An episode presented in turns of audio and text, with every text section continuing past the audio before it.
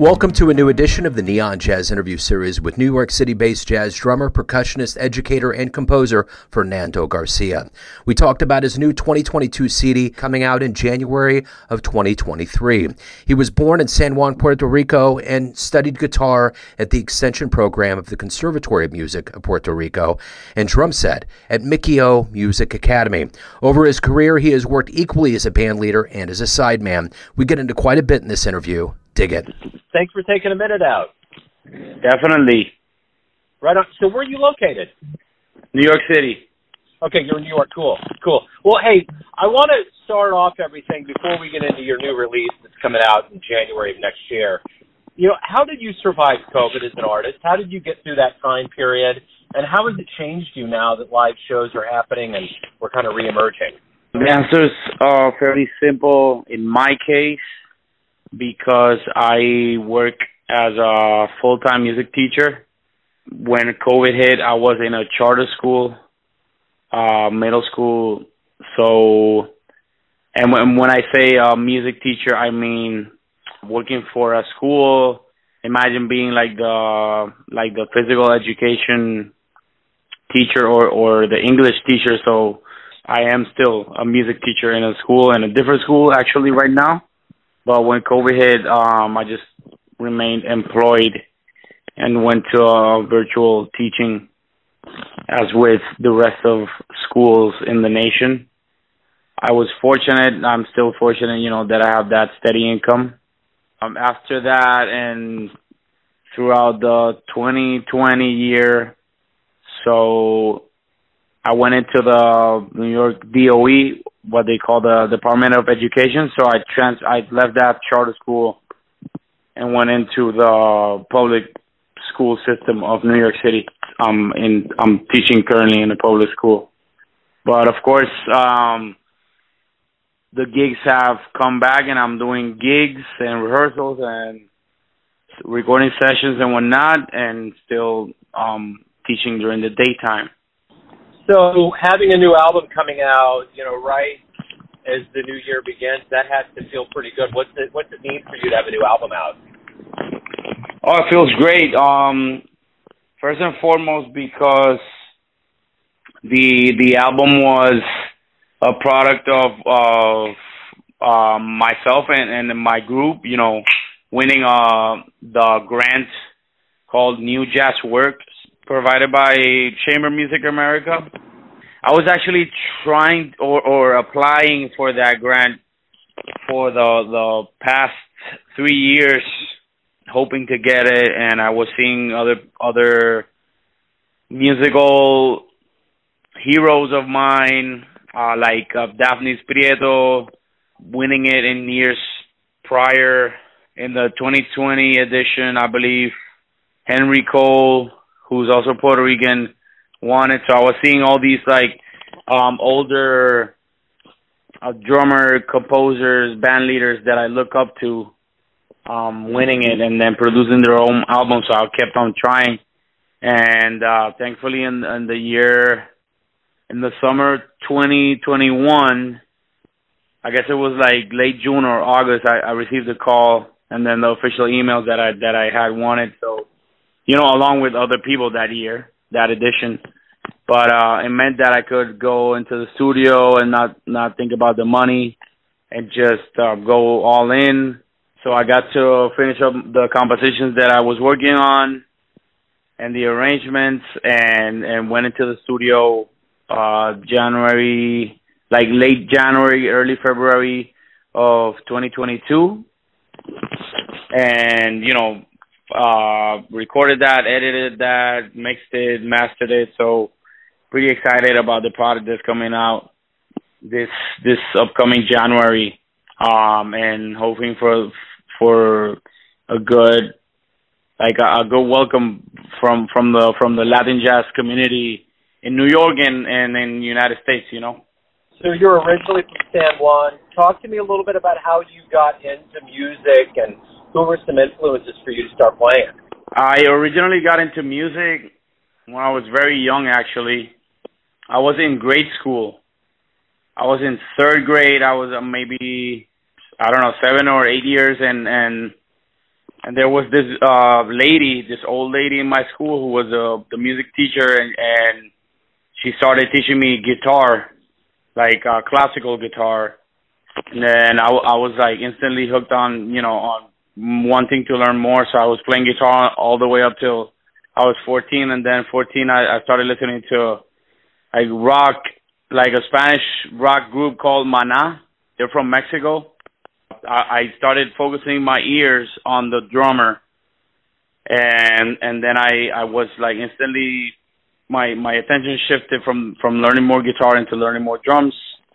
So I I was taking drumming lessons, and all the way through high school.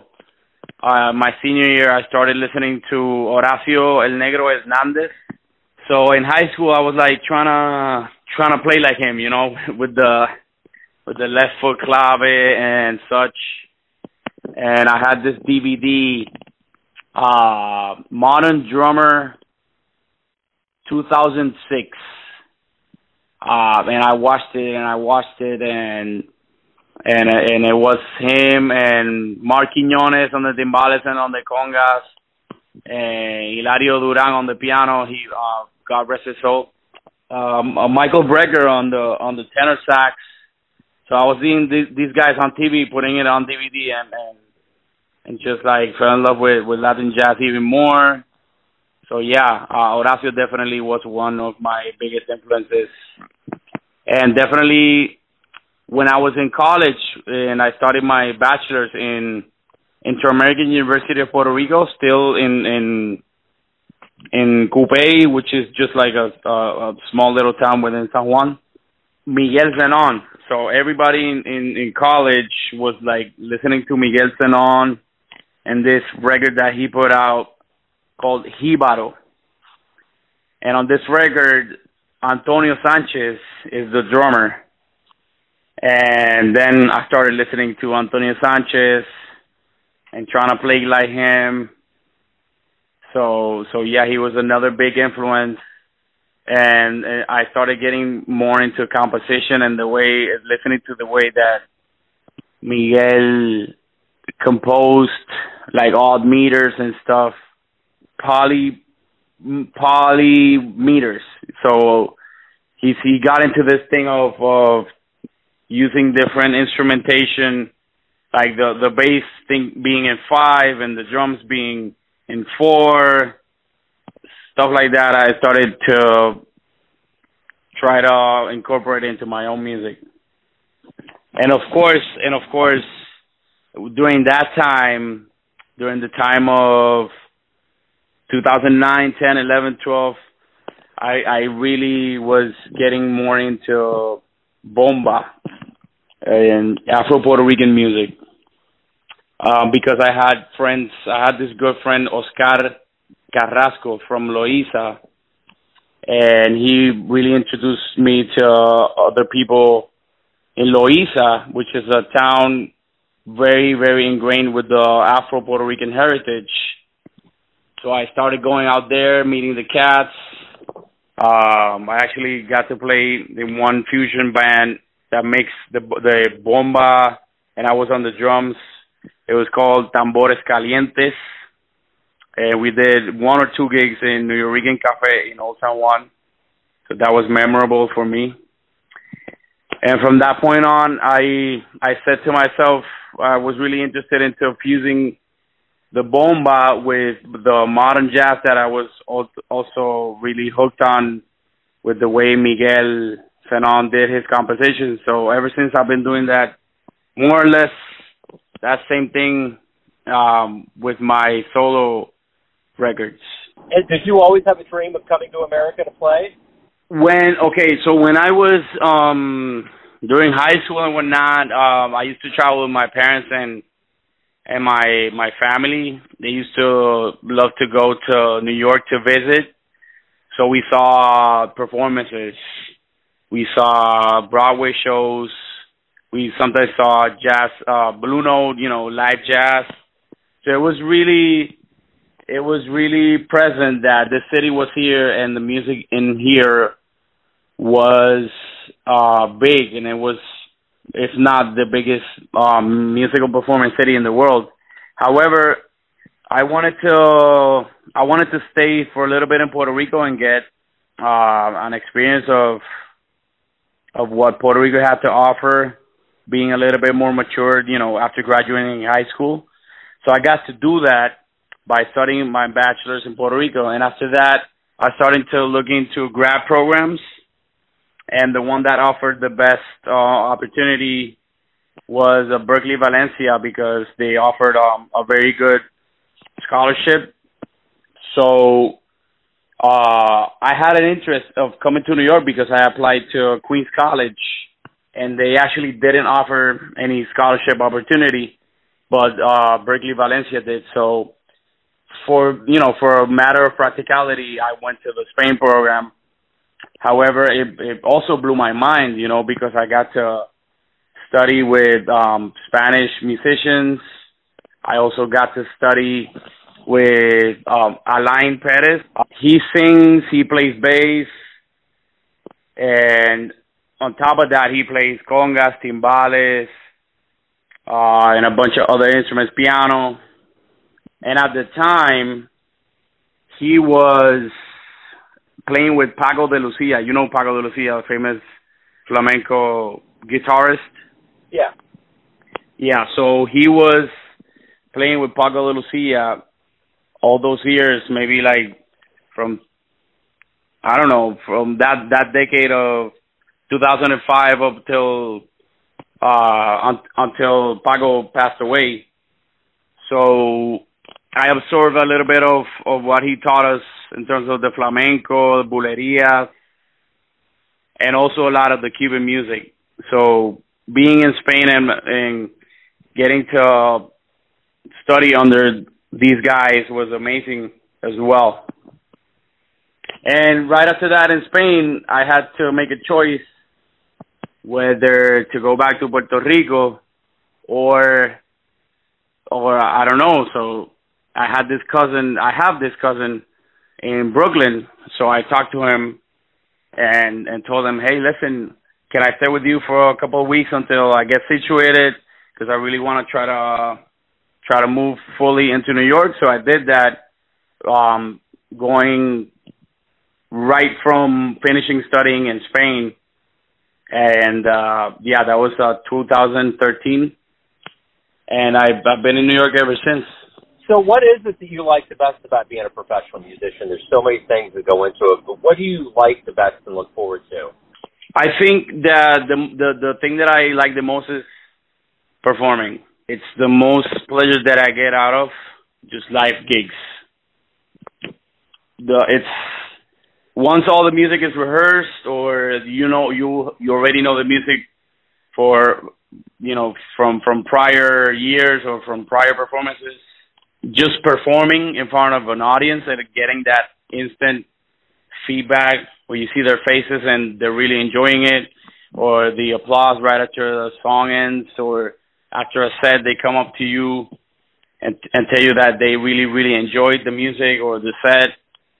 That's the most precious for me in comparison to going into a studio it requires a lot of uh, preparation and takes up a lot of time or even like writing music which i really really enjoy uh composing but it's also fairly tedious. You have to think about instrumentation, orchestration, and whatnot. So yeah, just like live performances for me are are the most um, satisfactory. My final question to you is this: Everyone out there has a perception or an idea of who they think you are. Your family, your friends, your fans, but ultimately you're the one that's living your life. Who do you think you are? I think I am a musician, drummer, percussionist. I am also a music educator composer, definitely, band leader. I am really happy that I get to make a living out of just music, and I really wanted to do that when I was a kid. Um, it's not always easy. It it has its ups and downs, but I can say that I'm happy that I am doing what I what I envisioned when I was younger. You know. let's get to the good business here. If anybody wants to pick up the new album, where's the best place for them to go and to find out about you and live shows, anything about your world? Definitely. So the new album is gonna come out on the Sunnyside Records label, and they will have it available in iTunes. For this one, since most of the new, you know, the new music industry is going all digital, for now we're we're sticking with the digital release. So the best place to to get your your copy will be in iTunes. And um, of course, I have my own website, FernandoGarciaMusic.com, and also I'm very active in social media, specifically on Instagram, and my handle is altogether Fernando Garcia Music. And you can also find me on Facebook, Fernando Garcia or Fernando Garcia Music. Fernando, hey man, thank you for opening up. Thanks for taking some time out. Good luck with the album. Have a great holiday and a great 23, man. All right, Joe. Thank you so much for your time and the interview. Thanks for listening and tuning in to another Neon Jazz interview. We give you a bit of insight into the finest players and minds in Puerto Rico, New York City, Kansas City, and spots all over the world, giving fans all that jazz. Thanks to Fernando for his time, music, and story. If you want to hear more interviews, go to Famous Interviews with Joe Dimino in the iTunes Store. Visit Neon Jazz at YouTube.com. And for everything Neon Jazz, go to the neonjazz.blogspot.com. Until next time, enjoy the jazz, my friends.